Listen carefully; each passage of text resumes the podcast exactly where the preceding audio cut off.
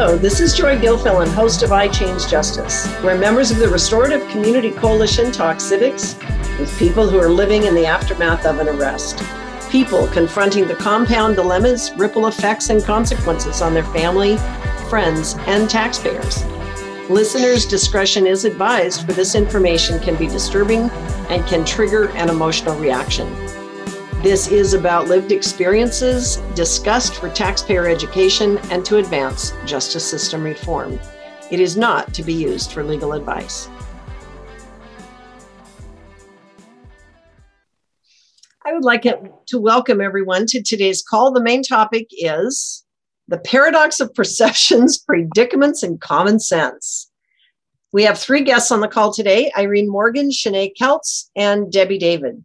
If you would each please say hello in, in turn and briefly share what you've learned from working in the field. You've each got totally different viewpoints on how the justice system works. So if you could share uh, in just a few words what your point of view is, it would really help the audience to understand the, the wealth of knowledge and perspectives that we're bringing to the conversation today. Irene, would you start? Yeah, thank you, Joy. I'm really excited about being able to, to speak my truth from, from my perspective perspective. And I'm founder of the Restorative Community Coalition, where I've been doing direct services and reentry and restorative justice for over 15 years. During this time, I've developed innovative programs in mentoring, court navigation, case management, and, and many others, while advocating for prevention and justice system reform. My intent is to bring together the resources to build the Restore Life Center for housing, recovery, employment and education, and rehabilitation, along with a sustainable working farm where people, where our clients can actually learn where their food comes from and how it's grown and and to interact with the natural forces of nature. Awesome, Irene. Thank you so much. Shanae, let's have you go next.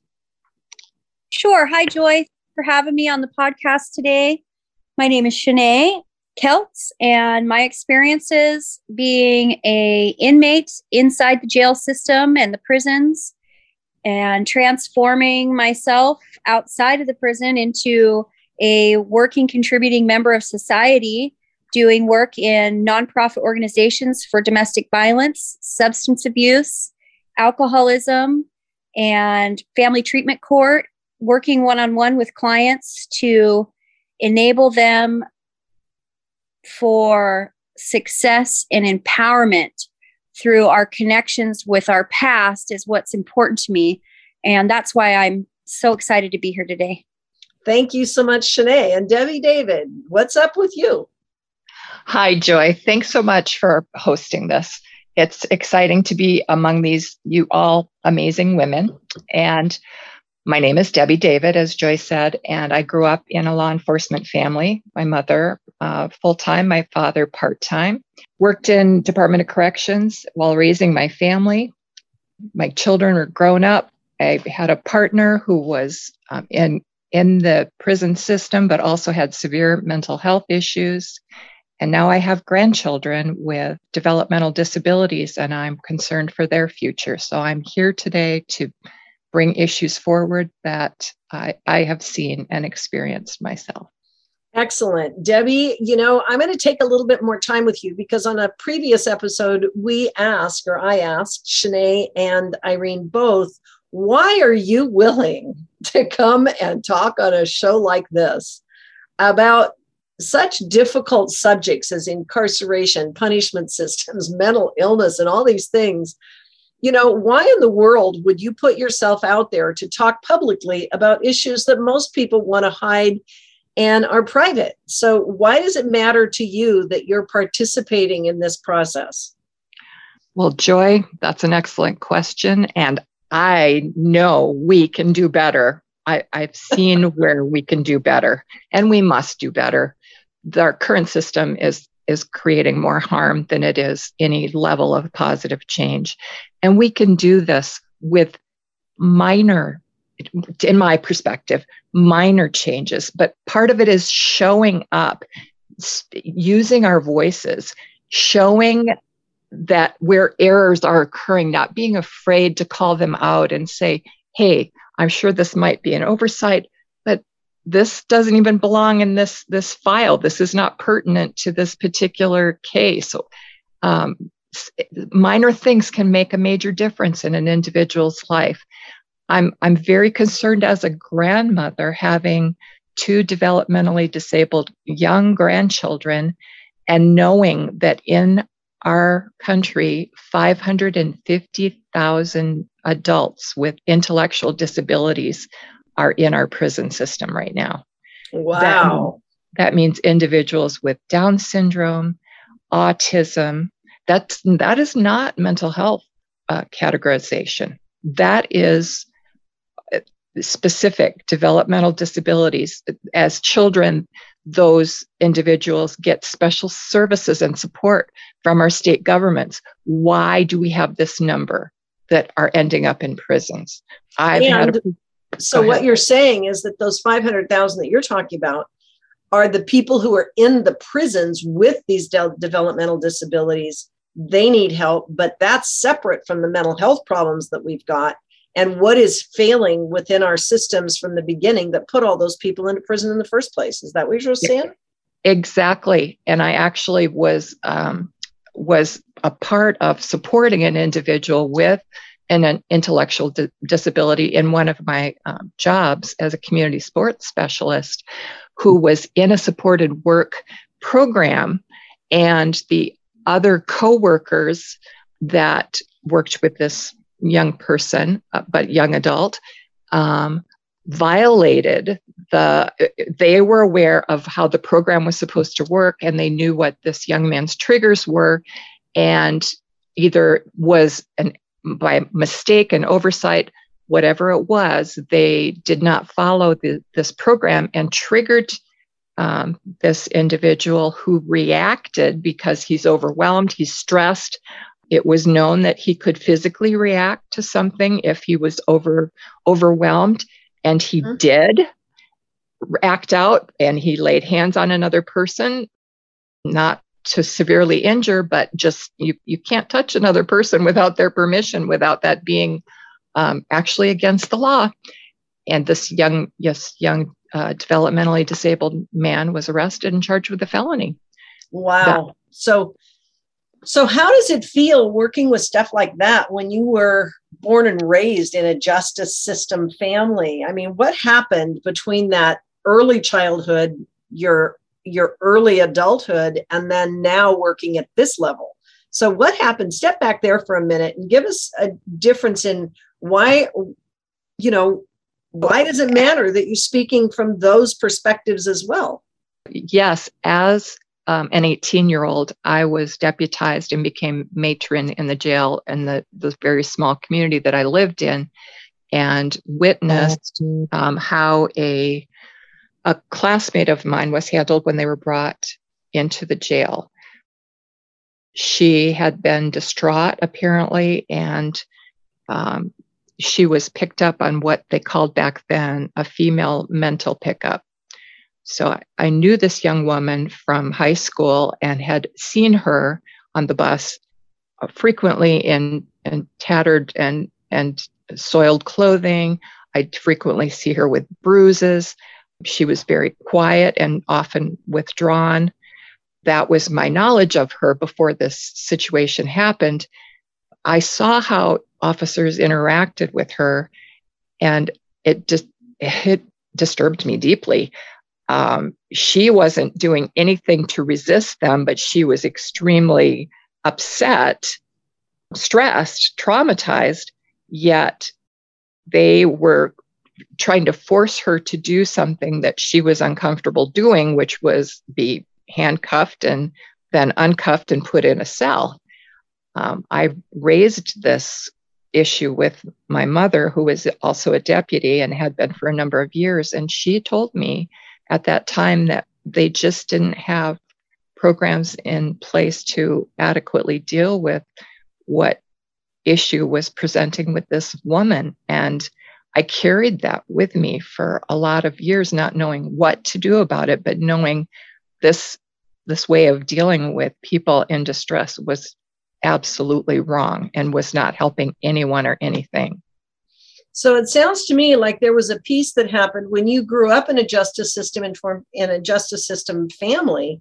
You were proud to be part of the justice system, proud enough to want to go into a career to follow your parents, right? And then mm. Bec- and then shortly after being in the in the system, suddenly there was a switch that happened and you went, "Oh my gosh, something's wrong here." Absolutely. It was not the perception that I'd had at all. Right. Being the, the daughter of my mother, who was a very compassionate, patient, gentle, and nurturing person. And to mm-hmm. see this was it was very shocking to, to me and i can't imagine the horrible experience this young woman um, lives with probably for the rest of her life. So this was a formative time for you because then it sounds like you went from that experience into administration at the Department of Corrections to to try to make and to change things because you knew what it should be, you knew what it was, and what's the problem in the middle. And so you went in there to discover how that worked. Is that what happened? Well, the program that I was um, blessed to be able to administer was um, to, it was the first of its kind in Wisconsin. It was um, designed to allow victims and witnesses of felony crimes be able to write a letter to the parole board to share what impact this incident um, that this person um, was convicted of and serving time for, the impact that that had on their lives, on their families. And that letter then the parole board would take into consideration before allow before allowing parole for this particular offender. And I was excited because about being part of this program to roll it out and implement it because it was the first time that um, victims could have a voice uh, and also giving the offender an opportunity to uh, I guess it, it might be the early component to restorative justice, which I didn't even know existed at the time that I was working in this program, which was in the late 80s. Uh, but I started to see many other problems while I was present in the system uh, rolling this program out. I saw errors, clerical errors that were dramatically negatively impacting the inmates that were held in prisons in Wisconsin that was another huge red flag and a heads up for me. So that's an amazing background that you bring to the table today when we start talking about um, how how these paradoxes of perceptions mess with our minds when we look at criminal justice we look at the criminal justice system we have these ideas about it should be. But there are actually some serious predicaments that that we end up in as human beings working in the system or as human beings involved in the system or as human beings trying to help people get out of the system. So thank you very much debbie. We're going to go on to the next question and i'm going to have each one of you answer that question about what is a paradox a perception or a predicament that you would like to illustrate on today's call that is specific to your experience of working in the in the system one or being in the system or helping people out of the system. Irene, why don't you start? What's a what's a story or a perception that you want to speak to? Thank you, Joy. I have so many, but I've I've been able to focus down and tell the story about my realization of in um, 2011 when I realized I've all, no matter who we've talked to, and I've talked to many, many people, judges, attorneys, defenders, everyone, clerks that are in the system, making their living by the system, they all know the system is broken. Everyone. Mm-hmm.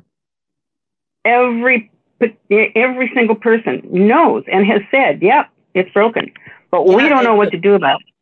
Yep. So what happened? Joy and I went down to Olympia to meet with Senator Carroll, who was helping us try to figure out the solution to the offender badge. That's a whole nother story that we'll get into some other time. And um, DOC, Department of Corrections, and Department of Transportation was there. I'm sorry, Department of Licensing. And so we had our meeting, the second meeting, and we were on our way back. And one of the, before we left, one of the, the women that I've known for several years by that time was so exasperated with me because she just she couldn't get she couldn't understand why we were there and complaining about this offender badge thing. And because the, the then the everyone released from prison if they did not have if they had been in long enough so that their uh, driver's license or IDs were uh, expired, they had to release with their offender badge, the same badge that they wore in prison. And it was a brand new badge. The only thing different was they had to sign this badge. It had their picture on it, had their DOC number on it, and it says offender badge. That's what they were released with from prison to start life anew with yeah, a $40 they- check. They could not use the badge. Uh, uh, the banks would not allow that piece of ID even though Department of Corrections says it's not an ID. So anyhow, that's she was so exasperated with me because I just couldn't understand why that wasn't adequate because they had this process and all they have to do and she did that three times in my face with her hands palms up. All they have to do irene. And and so we got in the car and started home. I'm driving and we're heading north. It's a three hour drive down and a three hour drive back. So we're headed, headed back home in heavy traffic. And I start pounding on the steering wheel. And poor Joy, I thought she was going to have a heart attack because I'm pounding the steering wheel. And I said, I got it. I got it. I got it. I got it, Joy. I got it. The system works for the system. They have this template. And you just stamp the template on a piece of paper and then you fill in the blanks. And this is the way it works. I don't care what system it is. And and especially DOC. And I I felt I was so euphoric. It was just it was just it was like I had I, I it's like I'd been bombed by heaven or something because I had finally figured this out. and, we were driving so let me say this. We were driving at like 60 to 70 miles an hour down the freeway as she's banging on the steering wheel. And I'm, that's why I'm looking at her like, what have you done? You've like, you, you're like off the rails. But what she was talking about is that that woman in the system, working for the system, in charge of creating the plan, her idea was they get out with this prison idea. All they have to do quote unquote, all they have to do is go to the driver's licensing office and ask them to present a paper that should be in the email system and they should be able to get their ID. But the point that Irene was making is when you get out of prison, you don't have money to buy an ID. You don't know where the Department of Licensing is. The number of hours that the licensing office is open is like negligible. You don't have a car, you don't have a way to get there and Irene saying, look, all you got, all you got to do as a corp, as a government is give them the right exit document in the first place. Give them an ID when they leave prison. What's the matter with you? And the woman saying, no, all you have to do is, and Irene's going, oh my God. So that's what ended up, that's why she's banging on the wheel. yep.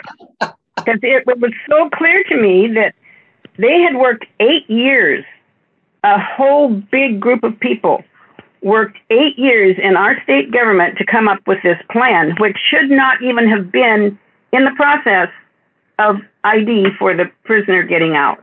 And you should have heard the excuses they had because they couldn't give an idea ID to so many people.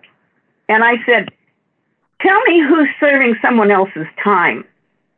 Who who serves somebody else's jail time, prison Can time? Could I say, say something too? I'd like to jump in sure. real, right here. This is Shanae, and I just have a little comment.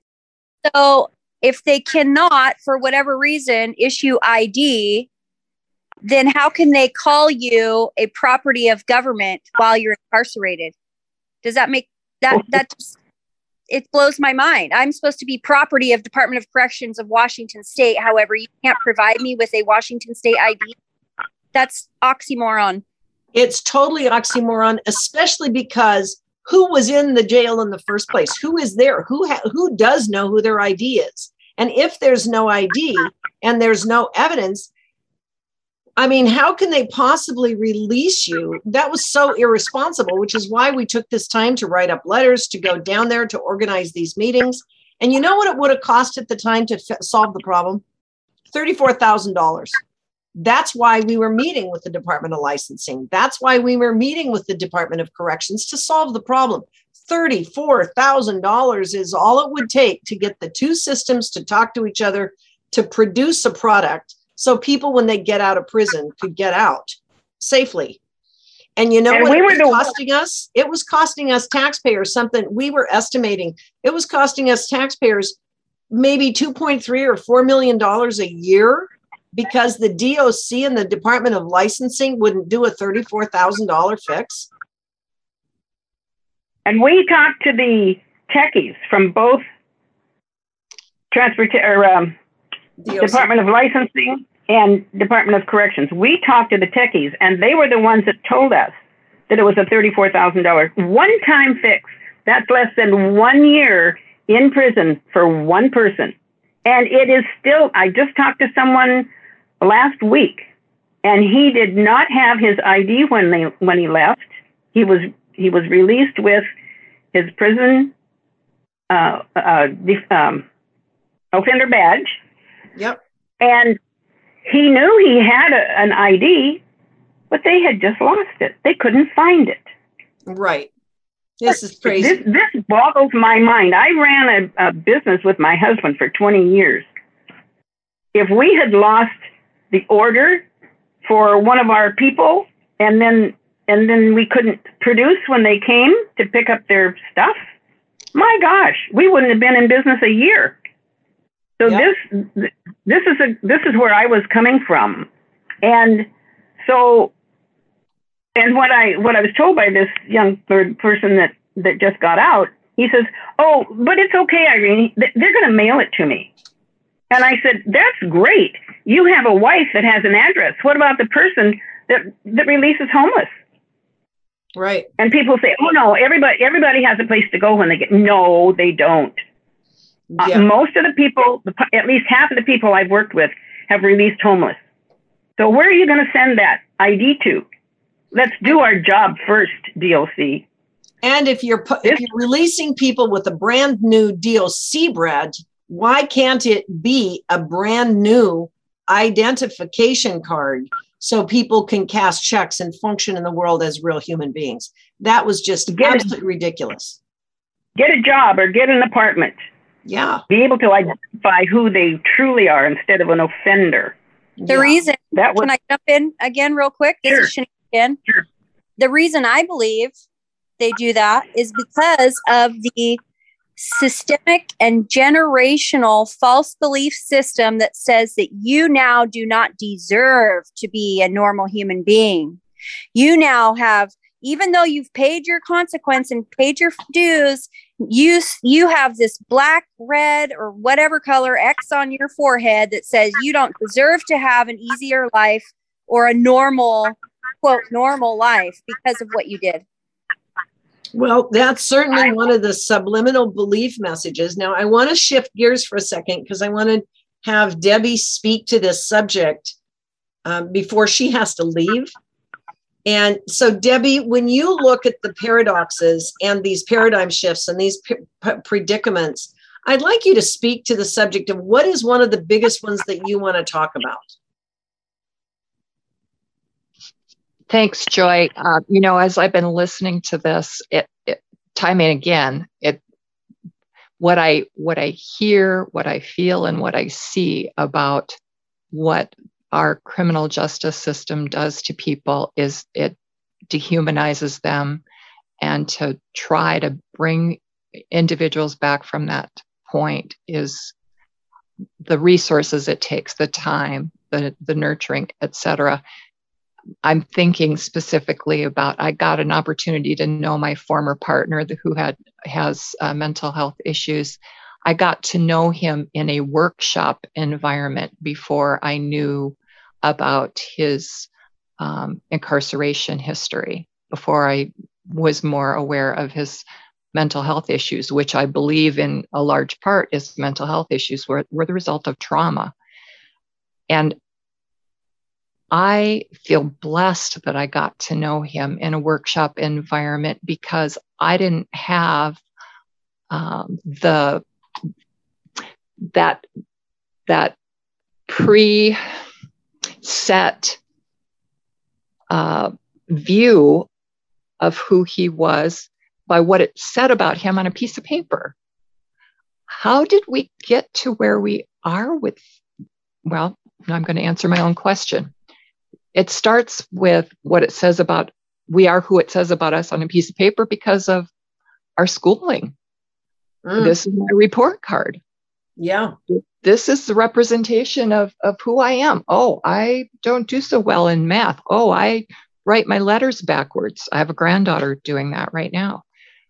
She struggles so hard to be like her classmates when just that one issue, she knows she doesn't.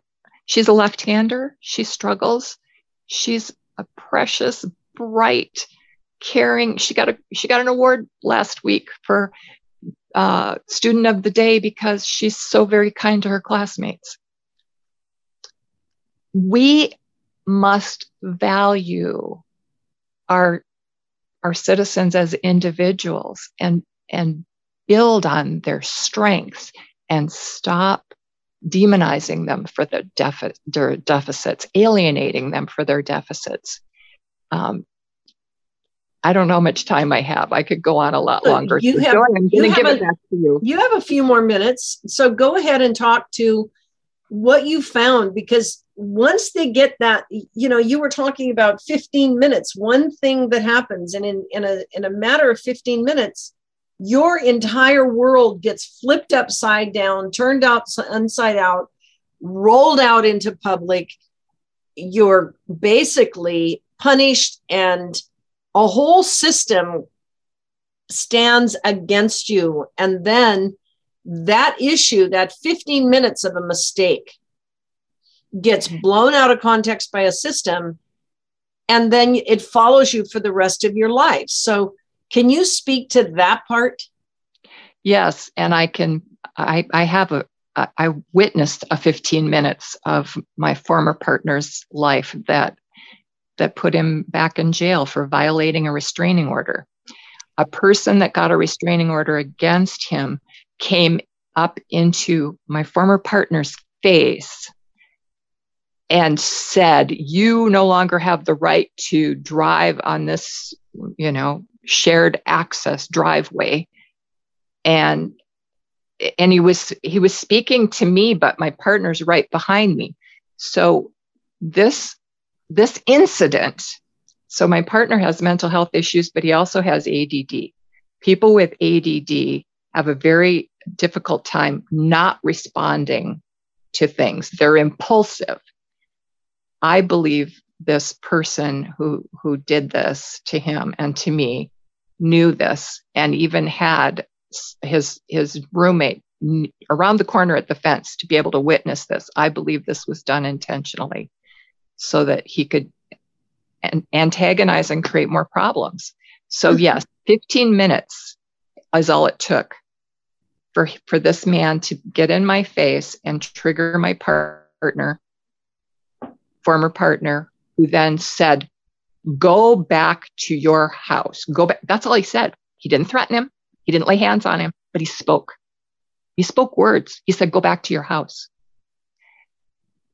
how how can that those few minutes then so damage another individual's life it, it's just mind-blowing it is not it is not work for people it so what you're so what you mm-hmm. said let me hear if let me see if i heard you you have a partner he's got a problem there's a restraining order against him by another person who's some kind of a neighbor or something down the street.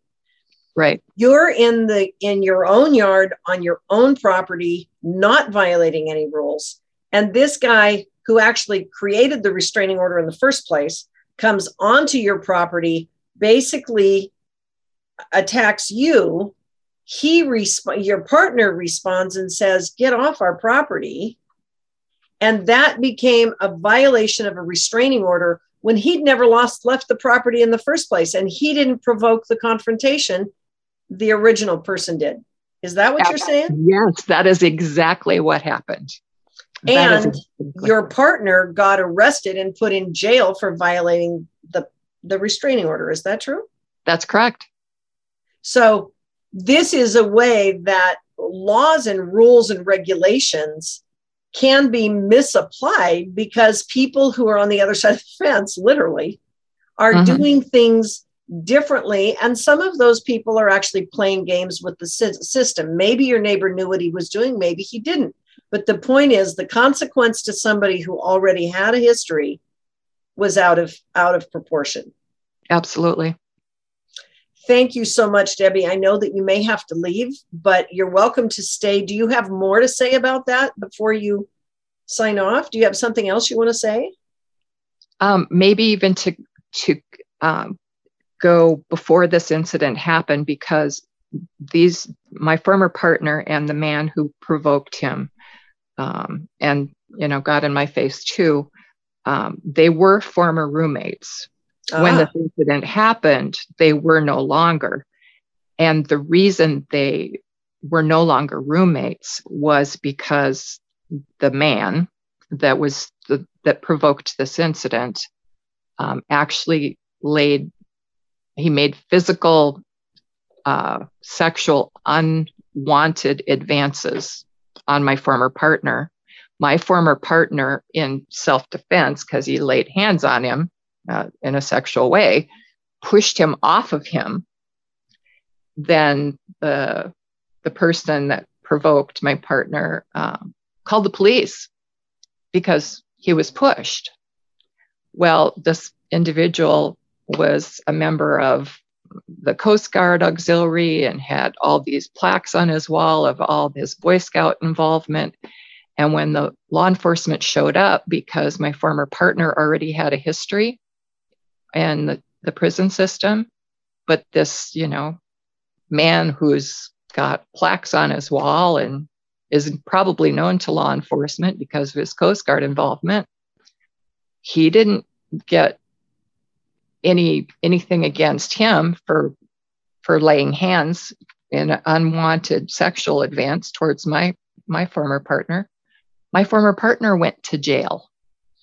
Right. So it's the presumptive bias, not just by the police, but the presumptive bias and the entitlements that certain people have simply because they have a clean history, the other person doesn't. So therefore, it's hard for people inside the system or for police officers on the scene to actually unravel all this stuff in the middle of an incident.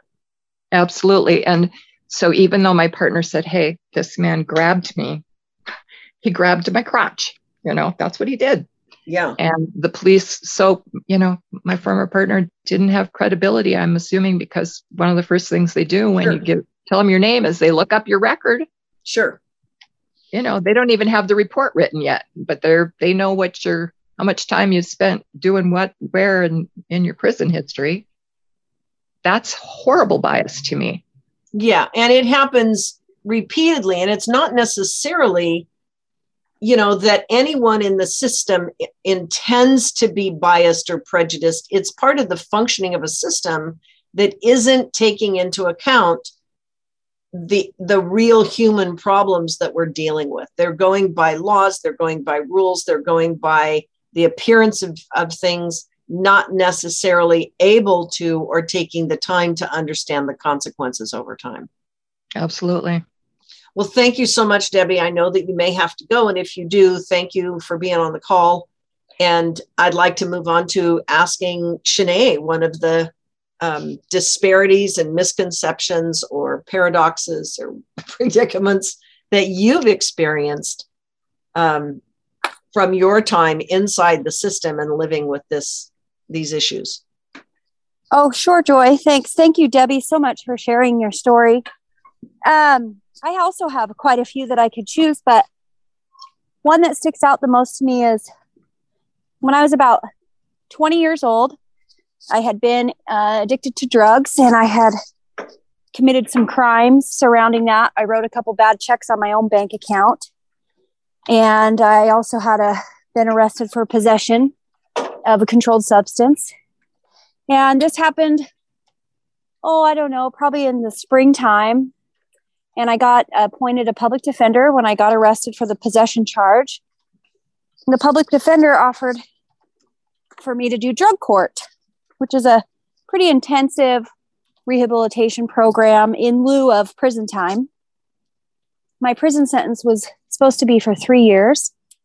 They told me that if I could complete drug court, not only would I not have to do that time, but the crimes would be taken off my record. So I thought, okay, I'll do it.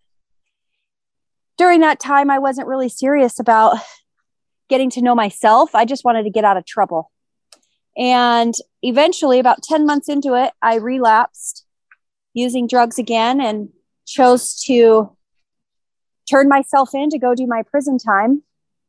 Between the time that I got charged and the time that I went to jail to turn myself in, my son's dad decided not to use a public defender and instead to pay a retainer to an attorney.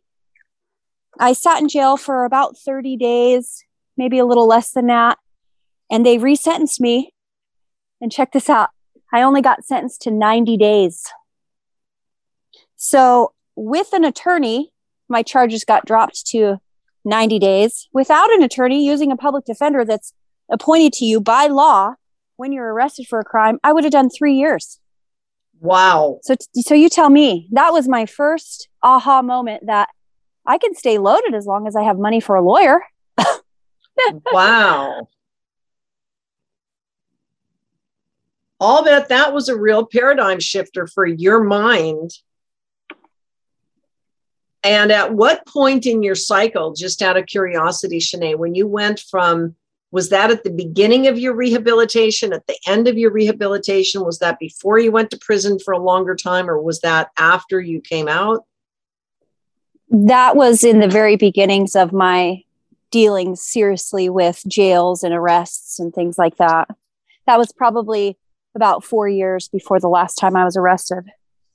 So, so I ran on that. Yeah, I ran on that for quite a few years. As long as I have money for a lawyer and I got one on retainer, I'll only do what 30 days, maybe 60 days, whatever, in and out, in and out. And I was arrested over 25 times.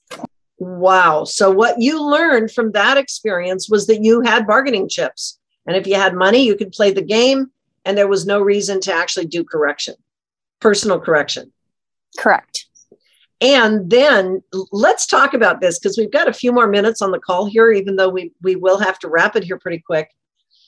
But after all of these subsequent incidences and these arrests and the time in prison, how could, at that specific point in time when you were in drug court and you were facing those things, could the system have made a change that could have allowed you instead of instead of going into the recycling recidivism game of getting arrested, paying money, playing the game, going back.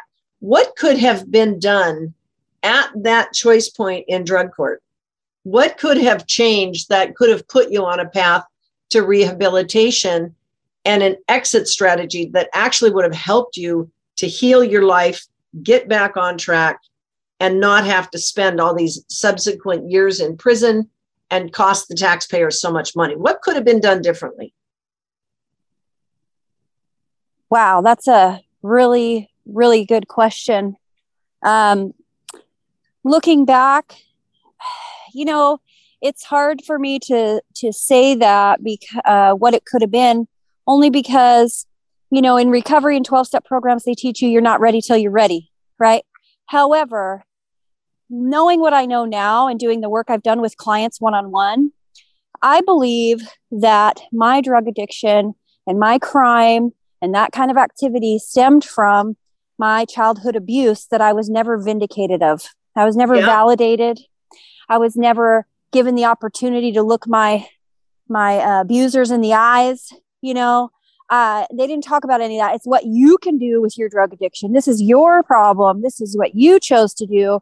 It's a lie. It's not because i chose to do it. It's i did it because i was self-medicating due to trauma and abuse and not feeling validated being abandoned. And here i am in that moment 20 years old had a child already that i didn't have custody of on top of a drug addiction and probably mental health at the time that I was not aware of.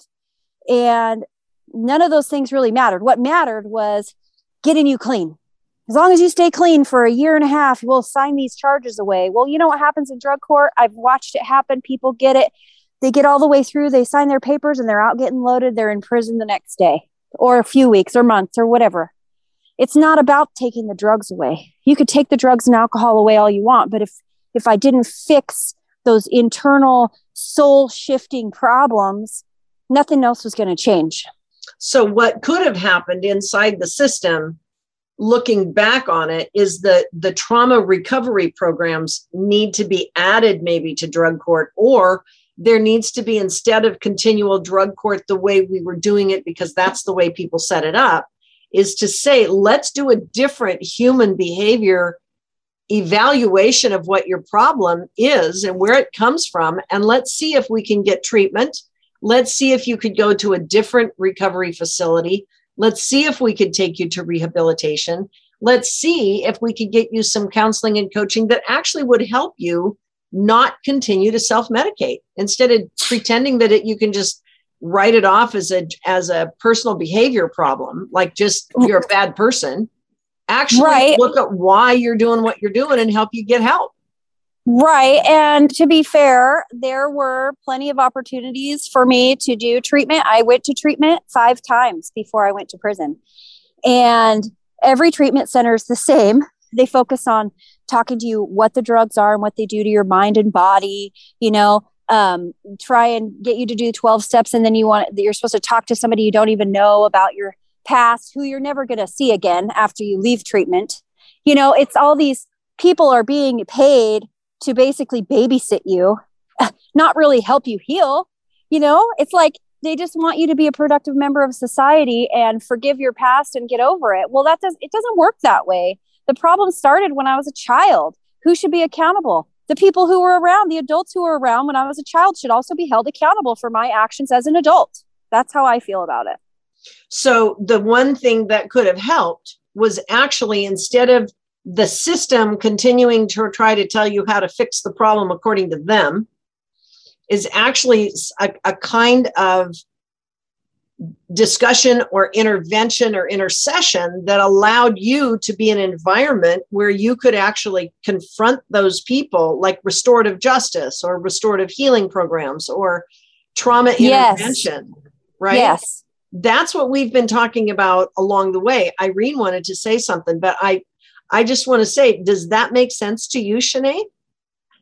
Absolutely. It should be an all-inclusive deal. You can't just treat one person that's part of the problem and put them back in the problem and expect them to do better.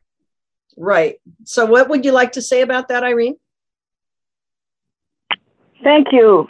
Uh, thank you, Shanae. I, I just, this makes my heart sing when someone takes words out of my mouth. I have known forever, since I started doing this, um, people do better when they know better. If you had known how to do it earlier, you would have done it, but you didn't know how. So um, I changed my own life 40 years ago, and I developed a program, The Joyous Discovery of Self, and I was fortunate enough to be able to teach it to Lydia Place women in Bellingham for seven years. And I saw it was so much fun to watch these women have these aha moments. Their mouths drop open, their eyes almost bug out of their head, and it's like, oh my goodness, yeah, but I can't do that. They can't they can't speak what it is they need or they want or they must have in a particular situation because they have no value. They have been traumatized, whatever the, the issues are, and you spoke of your early childhood, and this these traumas must be healed. Otherwise, the, the person goes on and on and on through their entire lifetime dealing with these old issues that have not been healed, have not been resolved, have not been understood. Even just understanding something, you you finally have an awareness. Then, if you choose, you can change it, and that's what you have done all along the way, Shanae. You've realized things, and the awareness of it allows you then to take the next step. And that's what I know people that have been to treatment three, six, eight times, and they're still addicted to drugs. It's because the base element that causes the addiction has not been solved or, or realized. There's not an awareness of it yet, so they cannot yet come out of it. And and I know every every time someone comes out, I'll say, "What was it? Was it helpful? Did you learn some?" Oh yeah, yeah, I learned. Well, each time they go to to people go to treatment, they learn something else. But do they have the tools then to implement what they learned once they get out? And that's where our Restore Life Center will will be. It's just I can see these wonderful products coming out at the other end, and they'll be the folks will be functional, maybe so, for the first time in their life. So what I heard was three things. I'm trying to listen as a as a person who doesn't know what you guys are talking about, okay? As an audience member. And as an audience member, I've been told that recovery programs is the solution. Either prison is the solution or recovery programs is the solution. And if you don't go through the prison system and correct yourself, then you need to go someplace else because you're just a bad person. If you go recovery and you didn't get a fix, then you're a bad person. So they continue to simply condemn you and discard you. Now, what I heard you say differently from a different set of listening ears is that if the program is simply based on judgments and things that are inhumane or based upon rules and regulations or systems or things that are not relevant to helping you deal with the trauma and the human problem that caused the original failure or the misbehavior or the drug abuse because there's so many people dealing with drug abuse and mental health abuse that are inside the system what you're saying is both of you i think are saying that we need a humanizing method of being able to help people who are in the system. Mental illness is not i mean it starts i mean it may be there but it started because of dysfunction early in life. Addiction started because of dysfunction earlier in life. It's not the drugs or the alcohol that needs to be fixed. It's the trauma and the trauma experience the reactivity and the deadening of the trauma that we actually need to discuss is that sort of accurate? I I would like to say yes, that is partially accurate. How okay. because I fortunately was able to participate in a behavior modification program while I was incarcerated.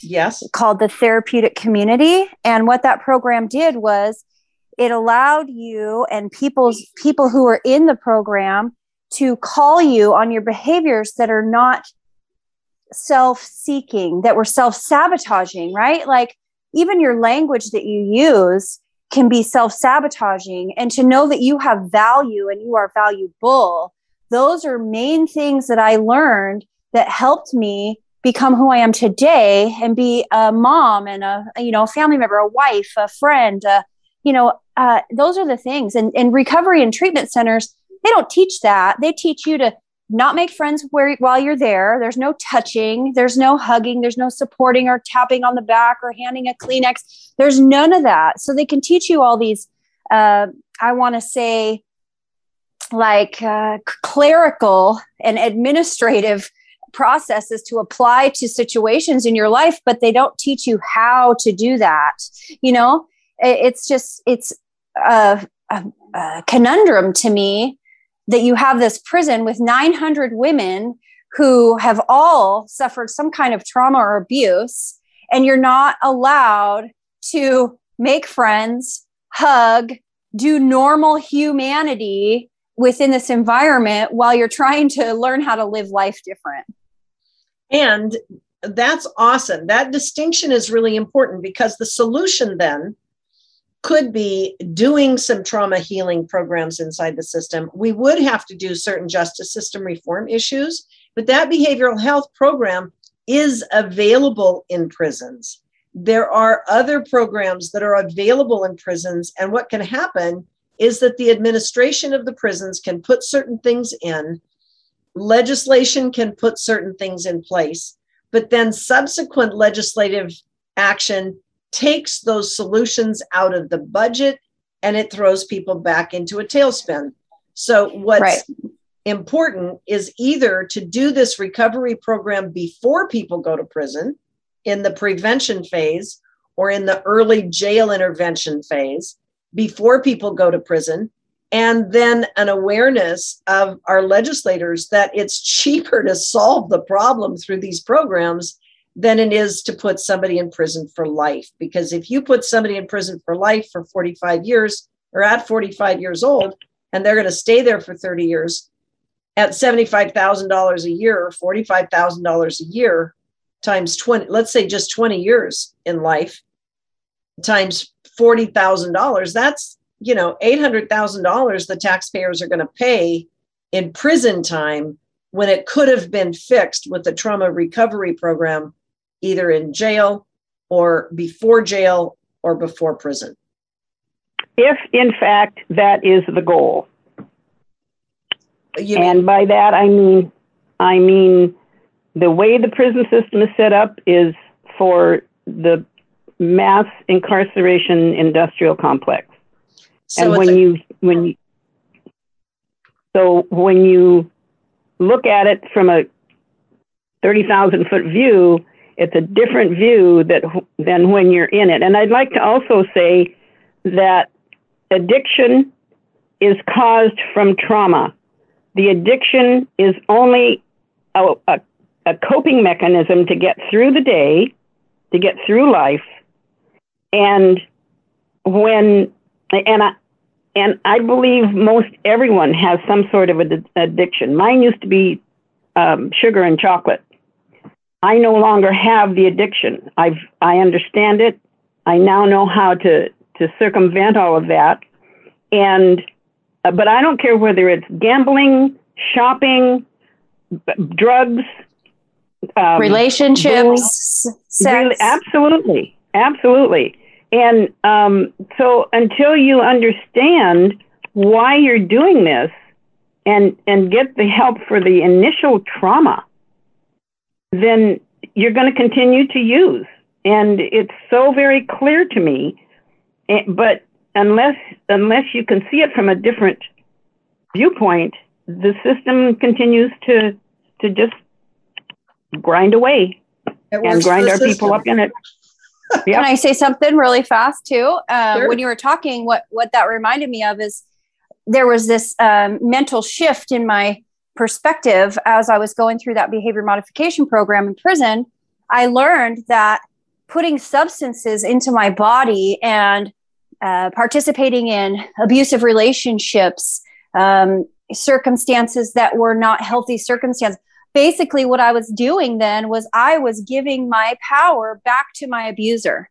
So every time I pick up a drug or a drink or have a, a bad relationship that I chose to be in, I'm basically allowing my abuser and my trauma to win. And so that was the mind shift that I gained mm-hmm. to learn that I'm more valuable than that. And I am not going to let them continue to harm me. Wow. What an amazing comment, Shanae. Yep. Awesome. That, Congratulations. yeah. So, learning how to see things from different perspectives and recognizing that the goal of a program might be to fulfill the needs of the program. like the system works for the system, but it doesn't necessarily work for the humans. And what you're saying, Shanae, is working with the humans to help the humans solve a problem. And Irene, recognizing that addictions and the reason we're self medicating and doing these crazy things is because we don't know how to do it any other way. So the bottom line right. is education, recovery, rehabilitation, the earlier in the sequence of problem we can get it, the more taxpayers' money we're going to save, the better results we're going to have with the humans, the less danger we're going to create in the in the families and the children who follow us as leaders and the better quality of parenting we're going to get. So it's a win-win-win if we do things like prevention intervention trauma healing personal development the better off we are as a community I think that just describes public safety. yeah It is Abs- public safety. Absolutely. That's true. Public safety. Yep. So thank you both very much for being here, and thank you for to Debbie for being here. I know that you're gone, and you know this is the way life works. Things change.